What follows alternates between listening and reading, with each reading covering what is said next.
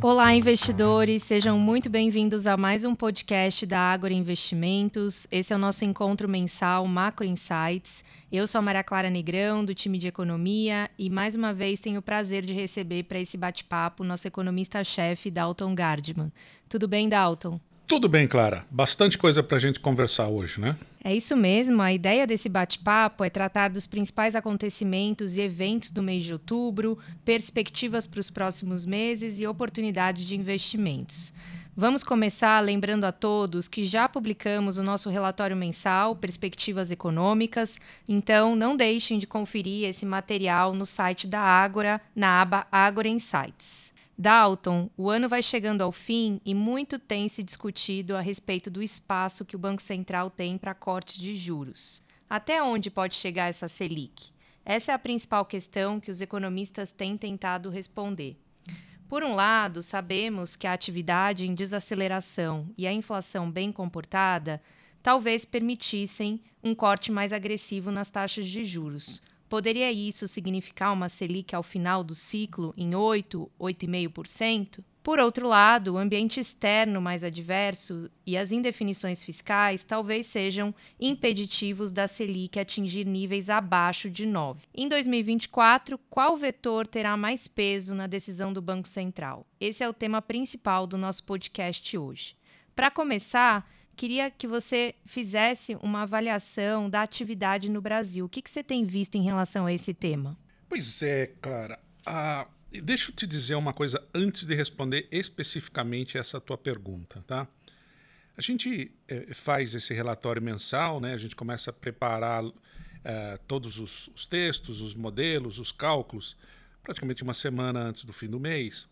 E eu estava vendo que nos últimos quatro meses, praticamente, a gente pouco alterou nossas projeções de PIB, pouco alterou nossas projeções de inflação, manteve as projeções para o câmbio, né, para o valor do real em relação ao dólar.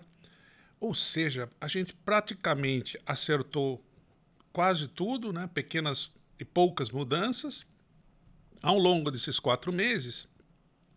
E o cenário principal, cuja recomendação era lá atrás uma tomada de risco um pouco mais agressiva, um pouco mais proativa, devido ao fato de que teríamos uh, quatro pontos de queda nas taxas de juros, não propiciou uma alta consistente da bolsa, por exemplo. Então, é muito estranho, né? É, eu chamo isso de irônico até, a gente acertar praticamente tudo, é, sequencialmente em várias das nossas publicações, dos nossos modelos, e a gente vê um cenário bem diferente. Tá? É, e atividade, eu diria que cai exatamente nesse mesmo uh, quesito, nesse mesmo, uh, nessa mesma armadura de, de, análise, eu diria, que é a gente está contando uma história que o PIB lá surpreendeu muito no primeiro TRI, devido à agricultura, agropecuária em geral, surpreendeu no segundo TRI também, em menor escala, a agropecuária, e agora ele começou a desacelerar pouco. Estava absolutamente tudo dentro do conforme, com, é, com, diante do que a gente estava escrevendo. E mesmo assim a gente tem um cenário que reluta, né, do ponto de vista de ativo, recomendação, o que fazer com os investimentos, bastante diferente, né? bastante mais é, desafiador, para usar um clichê aí. Tá? particularmente em atividade, eu tenho uma coisa nova para comunicar, que é um fato novo. Né? Nas últimas divulgações de indicadores relevantes, né, notadamente venda no varejo, serviços e indústria, já começa a ver um enfraquecimento da economia brasileira. Tá? O dado, os últimos dados divulgados de varejo e serviços mostraram uma fraqueza clara da, da economia, né? ela está finalmente é, é, reagindo aos juros mais altos tudo mais. Né?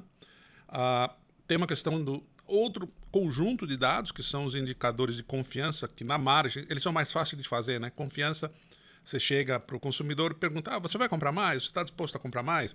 É um dado fácil de fazer e é muito rápido de se publicar. Ele é bem diferente do que aquele dado do IBGE sobre pesquisa de vendas no varejo, que você pesquisa milhares e milhares de estabelecimentos, compara médias, etc. e tal, demora para ser publicado.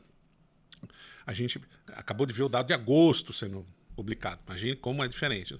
Mas é, porque esses dois dados, cada um tem uma função, né? Os dados mais consolidados, robustos, sofisticados, servem para documentar tudo isso, serve para base lá do cálculo do PIB, trimestralmente.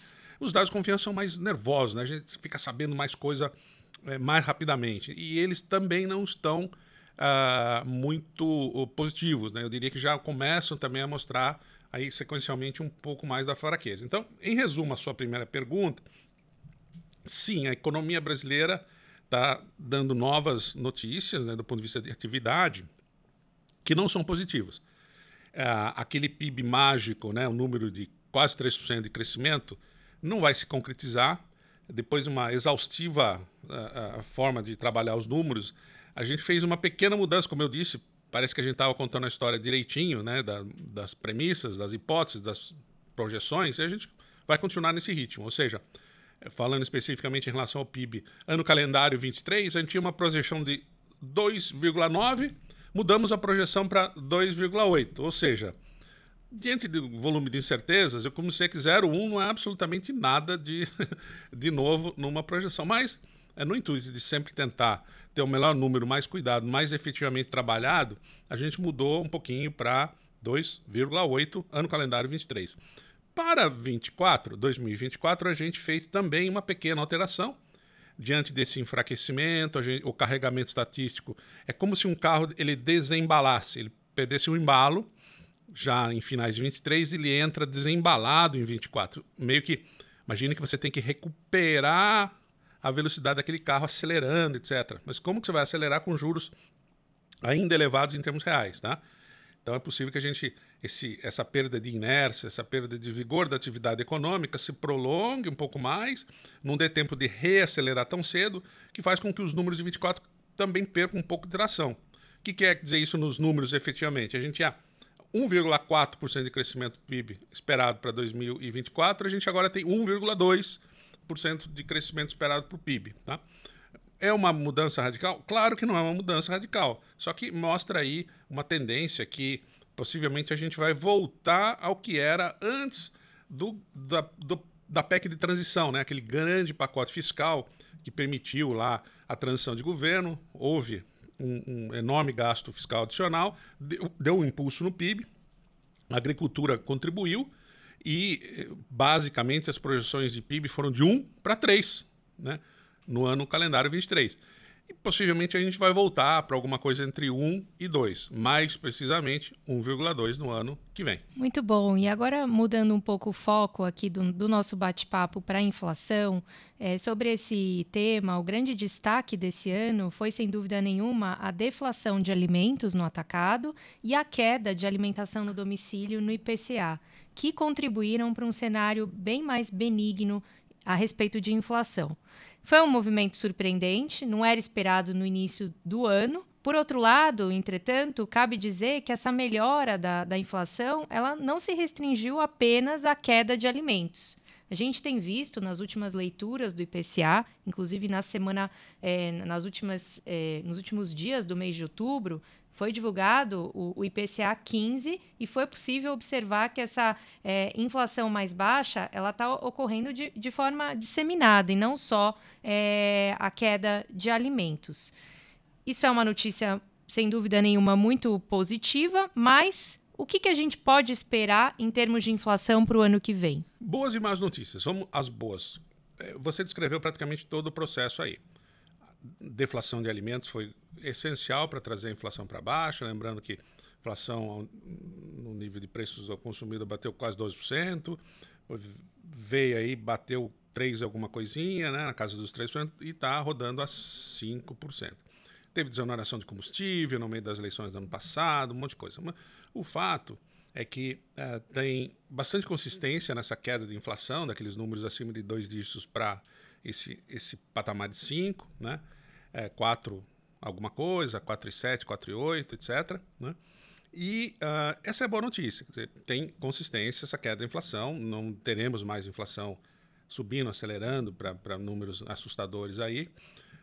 Só que é uma notícia que parece que a gente também não tem novos impulsionadores para trazer essa taxa de inflação para a meta de inflação que é 3%. Então, a gente fica aí numa encruzilhada analítica que é, bem, temos que elogiar o comportamento dos preços, da inflação, foi realmente melhor, uma vitória. Só que a vitória, para ser declarada, vamos chamar assim, oficialmente, teria que ser no caso quando você completasse a transição de inflação alta para uma meta de inflação que você se predispôs a cumprir. Qual é essa meta? 3% aí, é, agora não tem mais ano calendário, né? 3% em termos correntes. Para sempre você, sempre e para todo sempre, terá que é, entregar 3% de inflação. Ora, se a inflação está em torno de 5%, tá? Deve fechar o ano ligeiramente abaixo disso, né? 4,8, alguma coisa assim. Um pouco mais, um pouco menos. Não faz muita é, diferença a gente saber esse dado específico, mas ela ainda está mais próximo de 5 do que próximo de 3. E essa última, esse último quilômetro, vamos chamar assim, de desinflação, é, ele, ele tende a ser bem complicado em qualquer lugar, porque o, o, o, grosso do trabalho é feito quando você sobe bastante juros, tem uma inflação bastante alta, a economia vem para baixo, desacelera e você traz a inflação para patamares mais normais, mais normalizados.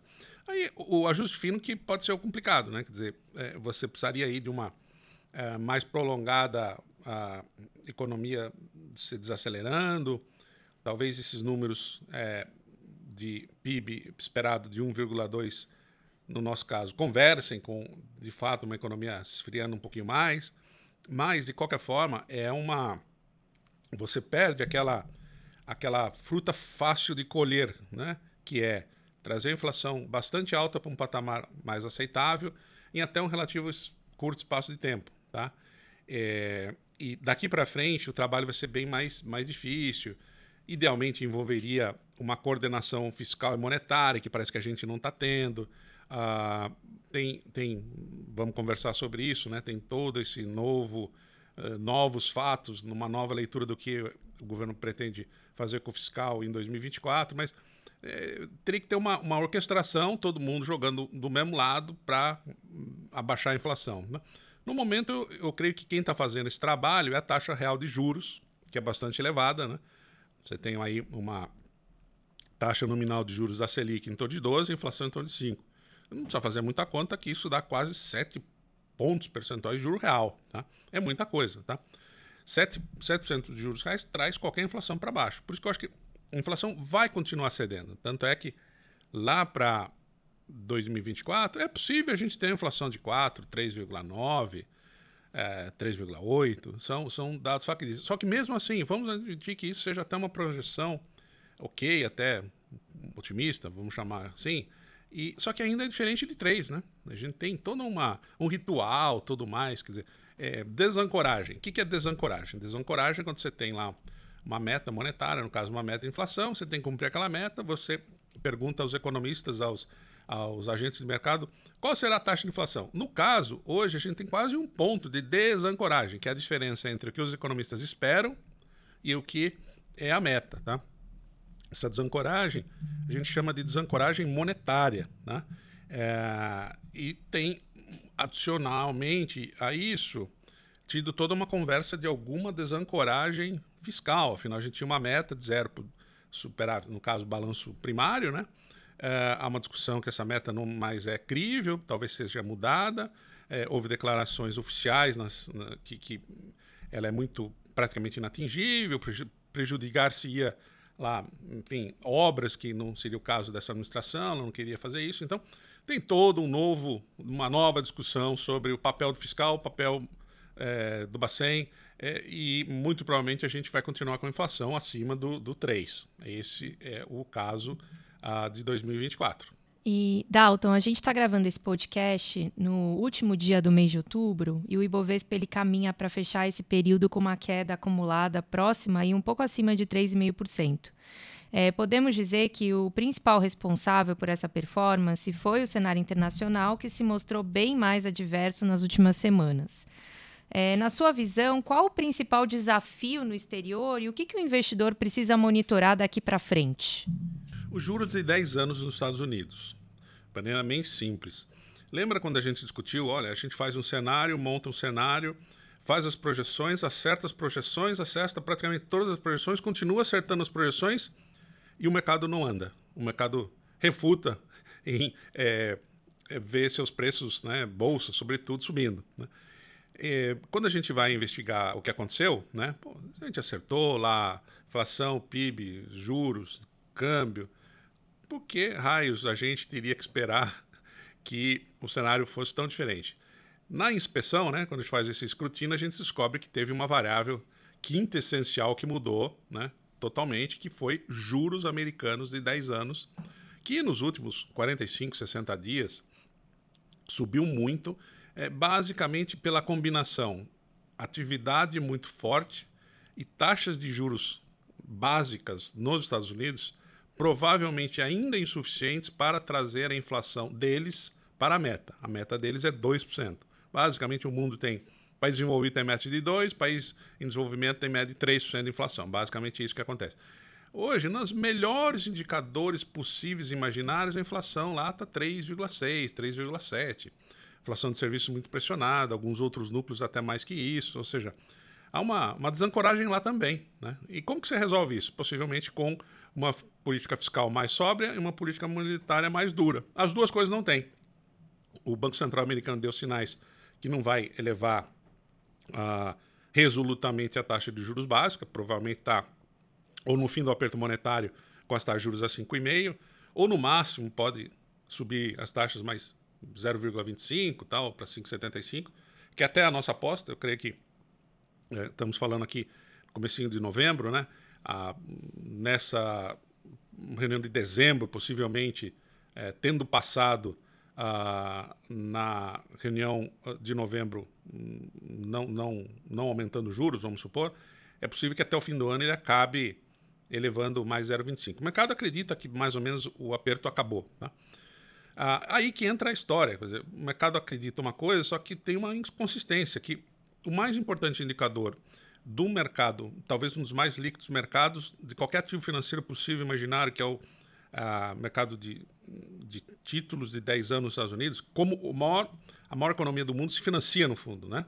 O governo americano, que tem um déficit acima de 2 trilhões de dólares, vai ao mercado, vende títulos para financiar aquele déficit, tá? Eis que uh, há uma discussão nova, será que é só inflação ou seria um excesso de gasto fiscal que está pressionando também essas taxas, né? Afinal de contas, quando você tem é, um vendedor é, inundando o mercado com alguma coisa, né, o preço cai. É, preço cai, o juro sobe, né? É assim que funciona. É a taxa é inversa, né, de um título. É, é num, título é, prefixado, que é o caso que a gente está falando, de 10 anos, cai o preço, sobe o rendimento, né, que é a famosa taxa de juros de um título de 10 anos. Então, é, eu costumo dizer o seguinte: você ouve recorrentemente a gente discutindo internamente, né? Me parece um assunto inacabado a elevação de juros nos Estados Unidos. O que eu quero dizer com isso exatamente? Me parece que a taxa básica de juros a 5,5 pode ser elevada mais uma vez, pelo menos, ou seja, há uma probabilidade não baixa de que isso aconteça. Portanto, é um assunto inacabado. E dois, não me parece que a taxa de juros de um título de 10 anos é, vá se estabilizar com certeza grande né, em torno de 5. Né? É possível até que ela suba um pouco mais. Lembrando que 5 já é um, um, patamar muito restritivo. Lembrando que, como é um título de 10 anos, o famoso duration, a maturidade média, né, ponderada pelos repagamentos, deve ser alguma, alguma coisa como 7 anos. Né? É nesse, é nesse é, intervalo de tempo que você acaba, não necessariamente financiando um carro, um pouco menos que isso, mas é, você acaba balizando é, é, financiamentos de automóveis e residências com essa taxa. Tá? No caso do, da hipoteca, nos Estados Unidos é mais a, a taxa de 30 anos. Mas é, é, estão todas interligadas. O que eu quero dizer com isso? É uma taxa muito elevada para que a economia ande no ritmo que ela estava andando anteriormente, no caso, na economia americana. Tá? Aí que entra a grande aposta, e, e, que é a nossa hipótese. A economia americana ela vai adernar, né? ela vai desacelerar fortemente no ano calendário 24, o que não aconteceu. De novo, é, aqui a gente teve uma visão, é, eu vou chamar assim, uma hipótese errada. Né? A hipótese de que a economia americana desaceleraria de alguma forma já no segundo semestre de 2023 não está se concretizando. Gente errou nesse sentido, vamos chamar assim. Ela está mais forte, mais pujante, mais prolongadamente é, é, forte do que a gente imaginava. E com isso, eu tenho que fazer outras hipóteses. Um, tem gente falando, não, não tem uma recessão, é o tal pouso suave. Você teve uma, uma grande aceleração, economia crescendo a quase 5%, que é uma taxa chinesa de crescimento, né, na maior economia do mundo. Depois ela desacelera, sobe juros, mas você não vai para a recessão. É o tal pouso suave, o soft landing. Nós não acreditamos nisso, nós acreditamos que depois disso você vai contrair crédito de tal forma, vai desarranjar mercados cruciais como o mercado de hipoteca e mercado de financiamento de automóveis, assim como a, o mercado de financiamento ao consumidor de maneira geral, e essa economia ela vai sofrer aí, é, sobretudo no primeiro semestre do ano que vem, tá? Eu acho que essa hipótese é nova. Ela não muda o diagnóstico anterior, que haveria uma desaceleração forte nos Estados Unidos, só que a gente muda o tempo. O tempo que a gente imaginava isso era entre o primeiro e o segundo semestre deste ano, meados deste ano. Estava errado a nossa hipótese. Hipótese nova é que essa desaceleração vai acontecer é, no primeiro semestre do ano que vem. Lembrando que tem é, novos fatores críticos que a gente tem que adicionar. Tem uma guerra no, no Oriente Médio, tem um preço do petróleo mais pressionado, tem um preço do petróleo que pode reagir a uma extensão, uma regionalização do conflito no Oriente Médio, e tem eleição americana em novembro de 24. Vai ter muita coisa para a gente comentar ao longo de 24, né, claro? É isso mesmo. E a todo esse quadro é, desafiador, nebuloso do cenário internacional, com guerra no Oriente Médio, juros elevados nos Estados Unidos, China crescendo menos, se soma no Brasil, como você bem antecipou, a preocupação com as contas públicas. Como era de se imaginar, esse déficit primário do setor público consolidado, ele vem aumentando nos últimos meses. No acumulado dos últimos 12 meses, o indicador ele já atingiu 0,7% do PIB em agosto. Mas a gente teve uma notícia positiva no mês, né, que foi a aprovação do projeto de lei que prevê a, a taxação dos fundos é, exclusivos e offshore. A estimativa de arrecadação para isso é da ordem de próximo de 20 bilhões, mas a gente não pode é, perder de vista que para o cumprimento dessa meta de déficit zero no ano que vem, serão necessários um valor muito mais elevado, algo como 180 bi é, em novas receitas. E, como você comentou, essas últimas declarações é, no final do mês colocaram, de certa forma, em dúvida a, a credibilidade de, desse arcabouço fiscal. Como você acha que isso pode impactar a, a decisão do Banco Central dado que a gente começou aqui a discussão do, do podcast falando até onde a taxa Selic pode ir. Claro, o encaminhamento da questão fiscal no Brasil ao longo de 23 teve aquele momento positivo quando foi aprovado o novo arcabouço, o mercado acreditou que tinha uma regra efetiva de controle de crescimento aí de despesa, havia uma meta de superávit, no, no caso déficit zero para 24. Ou seja, você estabilizou as expectativas, né? Você estabilizou o paciente. Eis que nas últimas semanas, e notadamente na última semana de outubro, toda toda questão fiscal virou de cabeça para baixo pelo anúncio do governo, declaração de que a meta fiscal seria muito dura e que não haveria predisposição de cortar obras prioritárias para se atingir a meta em 24. Ou seja, aquele, aquela meta de equilíbrio financeiro no balanço primário praticamente se foi. Só que olha a dramaticidade do negócio. A gente tem um orçamento que não está aprovado, que previa uma meta zero. O que, que a gente vai fazer? Muda o orçamento? Mais ainda, olha a ideia para o investidor qual é que fica. A gente tinha uma meta que sequer tinha sido aprovada, no orçamento que faltava ser votado. Antes disso acontecer, a gente muda a meta que sequer começou a ser válida, porque o ano o calendário é 24 e a gente está no início de novembro. Ou seja, vira uma coisa de cabeça para baixo, uma bagunça, né, do ponto de vista expectacional. Qual era? A, a, função da meta, ela, claro, ela tem que ser cumprida, não há dúvida nenhuma, você tem. Só que ela orquestra esforços, quer dizer, o executivo tem que cumprir a meta, o legislativo tem que fazer cumprir o orçamento, as partes se unem né, nesse objetivo, evitam o excesso de gasto, portanto, excesso de criação de, déficit de dívidas que desestabilizam o risco país e, no fundo, o risco país é mais juro mais alto futuro e menos crescimento, o que ninguém quer. Tá?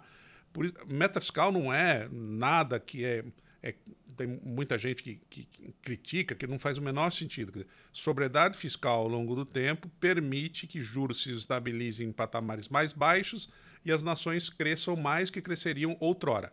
É simples assim. Tem coisas econômicas que são bastante simples, tá? E quando a gente tem uma, um choque expectacional, o que, que, é isso? Será que a meta é zero? Será que a meta. E, e, e outra. Uh, não houve a famosa nem confirmação que a meta não é mais zero, nem a recondução daquela meta de X para Y. Então, enquanto falamos, a gente não tem um orçamento aprovado e sequer tem uma meta nova. Né? Muito se discute que a meta de zero iria para 0,2, 0,5, mas a gente está no meio da reconstrução do que seria uma meta. Né? Então é muito prejudicial do ponto de vista de expectativas. Né? O juro futuro subiu quando do anúncio né, das declarações governamentais nesse sentido. Né? A ministra da Fazenda eh, também eh, veio a público, eh, não, não tinha os números definidos novos, então o mercado continua um pouco à deriva na, nesse conceito de expectativas. E o, e o fiscal, né, num país que deve muito, tem uma dívida pública muito elevada e juros reais muito elevados, ele é componente crucial para você, como a gente disse, estabilizar o paciente, estabilizar esse, o prêmio de risco, estabilizar a taxa de juros futura e é, propiciar que a economia deslanche. Tá? Então, uh, a gente tem uma situação um pouco complexa hoje, que é a inflação melhorando, economia se desacelerando, portanto, conversa com, de uma maneira consistente com a inflação desacelerando, essa desaceleração da economia. Se fosse mantido isso com um compromisso fiscal, possivelmente essa situação se estabilizaria em algum momento do primeiro semestre de 24, e aí daria para almejar, né? sendo otimista aqui, almejar uma reaceleração da economia num nível de patamar inflacionário eh, contido ou mais baixo. Esse era o sonho, esse era o desejo, esse era o desenho fiscal e monetário que a gente tinha com o arcabouço mais meta fiscal. Na medida que a gente vira aquele, aquela arquitetura que a gente tinha na cabeça, aquele plano que a gente tinha na cabeça de cabeça para baixo, a gente precisa esperar qual o plano, qual a meta, qual vai ser o orçamento efetivo. Quando você perguntou, a mais importante das coisas que o investidor precisa saber, e o Banco Central vai parar de cortar juros? A minha opinião é que eh, antes das declarações uh, de mudança de meta oficiais, a gente tinha mais uh, seis cortes de juros pela frente. De novo, Copom uh, tinha cortado um ponto percentual, meio ponto a cada reunião, houve duas reuniões desde o início do ciclo de cortes imaginávamos quatro pontos percentuais, ou seja, faltariam três pontos percentuais, ou seja, seis reuniões do Copom cortando juros de a meio por cento cada reunião, certo? Eu creio que três a quatro reuniões não serão de maneira alguma alteradas por essa incerteza fiscal. Por quê? O juro real ainda é muito elevado, a inflação ainda está bem comportada e as expectativas estão se consolidando para 24 e 25 em patamares ainda que muito gradualmente mais baixos, mas gradualmente mais baixos, tá? Ou seja, não vejo motivo para o Banco Central alterar substancialmente o ritmo de corte. A questão jamais, pelo menos nesses, nessas próximas quatro reuniões, jamais será o Bacen parar de cortar juros. A questão é se ele poderia alterar o ritmo de corte, tá? Eu entendo que nas próximas três reuniões a probabilidade é muito baixa. Nas próximas quatro reuniões eu diria que ela é muito baixa. E aí fica, nas, enfim, na, na, entre a quarta e a sexta reunião, vindoura, né, vindouras, eu acho que aí sim pode ser que a gente tenha uma alteração do ritmo de corte. Né? De qualquer forma, eu volto a sumarizar para o nosso investidor aqui. A taxa terminal, qual a taxa terminal? A taxa terminal é aquela que o mercado futuro acredita que seja o ponto final da Selic quando do fim do ciclo de corte. Ou seja, essa taxa já foi precificada no mercado financeiro como 8,70, 8,7. Tá? Ela, com essa, essa bagunça toda, ela foi para 10,8. Ou seja, foram praticamente dois pontos, até mais que dois pontos, né, é, de aumento de uma taxa terminal esperada. Lembrando que a gente tem uma taxa esperada final, essa taxa terminal de 9,75. A gente estava menos é, otimista em relação a quão baixa ela poderia chegar, né? Uh, e eu diria que a, esse 10,80 continua sendo um, um, valor elevado, ou seja, nem o céu nem o inferno, né? Nem, né? É, não me parece muito caso de a gente não poder ter uma taxa perto de 10, ligeiramente abaixo de 10, tá? Ou seja, você teria um prêmio embutido nas curvas futuras lá do ano que vem, simplesmente porque as coisas vão se assentar. Presumivelmente a gente vai ter uma meta fiscal, presumivelmente essa meta fiscal não vai ser muito diferente de zero. Então, aí que entra também a questão, né? Se é para mudar, será que eu quero mudar muito? Não. Então, por que mudar, né? Você cria ruído no sistema à toa, né? Eu, eu particularmente, teria insistido, e caso fosse totalmente inevitável, lá na frente você tomaria a decisão. Muita gente falando que a meta poderia ser mudada lá em maio, junho do ano que vem, mas seria uma, através dos contingenciamentos, né? não consigo cumprir a meta, corta um pouquinho aqui, mas quando não der mais, se assume que a meta é maior. Tá? Então, é, tem muita coisa acontecendo que eu, eu entendo que só criou ruído. Né? Mas, de qualquer forma, voltando ao assunto, Bacen tem ainda muito espaço para cortar, creio que nas três reuniões, com certeza, ele não altera o ritmo de corte, nas, entre a terceira e a sexta reunião é possível que a gente venha a rediscutir. No momento, a gente mantém uh, seis cortes de 50 pontos base, ou seja, 0,5 por reunião.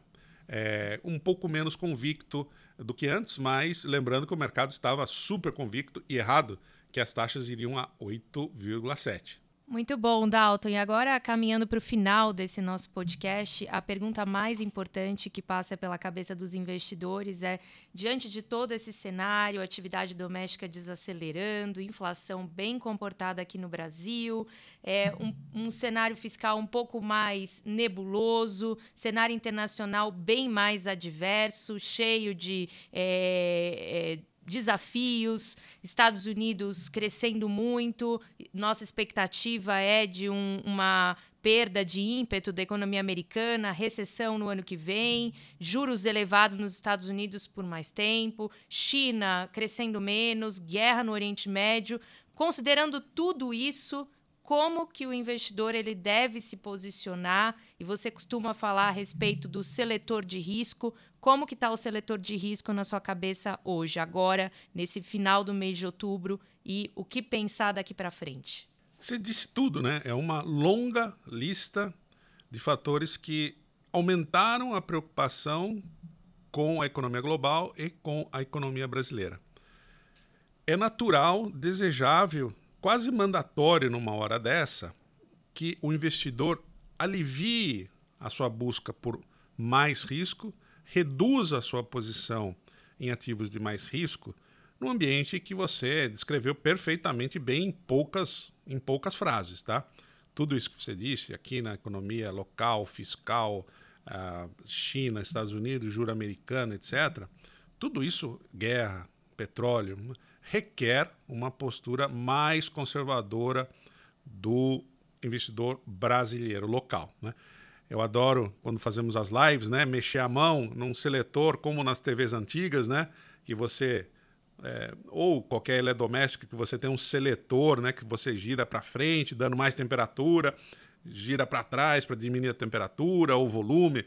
É justamente essa ideia. Nosso seletor de risco, o, nesse podcast, a, a, os investidores que estão nos ouvindo, podem imaginar eu mexendo a mão na direção de menos risco, pessoal. Eu acho que é um conjunto avassalador de evidências e sinais de que a economia é, global e brasileira está passando por mais desafios, né? Eu não diria que não, não são disruptivos, não há, não há nenhum acidente né, ao longo do percurso que a gente possa visualizar, mas claramente, é, notadamente aqui eu diria no fiscal, né, acrescentou-se muita nova informação que os investidores precisam processar, né? E na prática, o que significa tomar menos risco? Possivelmente aquele investidor que estava pensando em comprar bolsa, possivelmente deve fazer isso de maneira muito mais seletiva, procurar, por exemplo, mais é, empresas ligadas à hum, energia elétrica, os, as famosas utilities, prestadores de serviços, e menos empresas ligadas, por exemplo, à atividade econômica, como varejo, por exemplo. Essa é uma decisão prática que a gente pode ter. Não que as empresas não estejam baratas, né? quando você olha as métricas de valuation, de valoração de companhias, a gente continua vendo a Bolsa Brasileira muito barata é, nesse sentido, aqueles que têm uma visão de longuíssimo prazo, né? Eu vou comprar essa ação e não, não importa a chuva, sol, neve que faça, eu vou mantê-la por 3 a 5 anos, eu tenho, eu tenho uma convicção que esse investidor vai ganhar dinheiro. Tem muita empresa boa. O Brasil sempre teve ótimos nomes, né, ponto de vista corporativo, né, na bolsa, etc. Tem ótimos nomes com valuation baratos, né? Claro. Então, só que é, é, aquela história, né? Que no longo prazo é, tem muito percalço aqui, né? né? Então imagina que é, aqueles livros da Ilíada lá que você tinha que passar no mar revolto com todas aquelas coisas, né? E quando você tem muita coisa é, objetiva, verificável, né? Por exemplo, juro americano, a gente falou, não é resoluto, né? é inacabado o processo de elevação de juros nos Estados Unidos e as consequências. Se a gente tiver uma recessão nos Estados Unidos, né? o que, que você vai acrescentar risco na sua carteira agora? Né? Então, eu creio que o investidor pode é, ter isso como um norte, que é tomar um pouco menos de risco. Não estamos zerando na posição em bolsa, recomendando que todo mundo saia de bolsa, apenas aquele que está para tomar mais risco, tome menos. Aquele que tem risco possa até repensar na sua carteira no sentido de ter um, um conjunto de ações um pouco mais defensivas do que tinha é, de outra forma. Né? Do ponto de vista da renda fixa, a gente continua aí muito, muito favorável, porque taxa real de juros, quando você tem um ambiente de risco, esse ambiente de risco aumenta, exacerba a, as discussões a taxa real de juros ela permanece elevada ou fica mais elevada que seria outrora. Então, é um ambiente muito favorável. É impressionante como passa ano, uh, sai ano, passa ano e a gente tem uh, uma favorabilidade né, para aplicações de renda fixa, seja nas NTNBs, né, é, créditos ligados à inflação, títulos em geral ligados à inflação, sejam privados ou públicos, né, as, as, as operações isentas. Né. Então, eu creio que é, renda fixa perdão, continua bastante despreocupada é, no sentido de alocação do investidor. Né? Muito bom. Tá dado a mensagem muito bem clara. É, Dalton, queria te agradecer muito pela sua participação. Foi um bate-papo riquíssimo, com muitos insights bacanas para os nossos ouvintes. E para aqueles que estão nos acompanhando e querem saber mais sobre investimentos e cenário econômico, continuem nos assistindo nas mídias sociais da Ágora. Obrigada a todos, um grande abraço e até a próxima. Obrigado, pessoal, e até o mês que vem.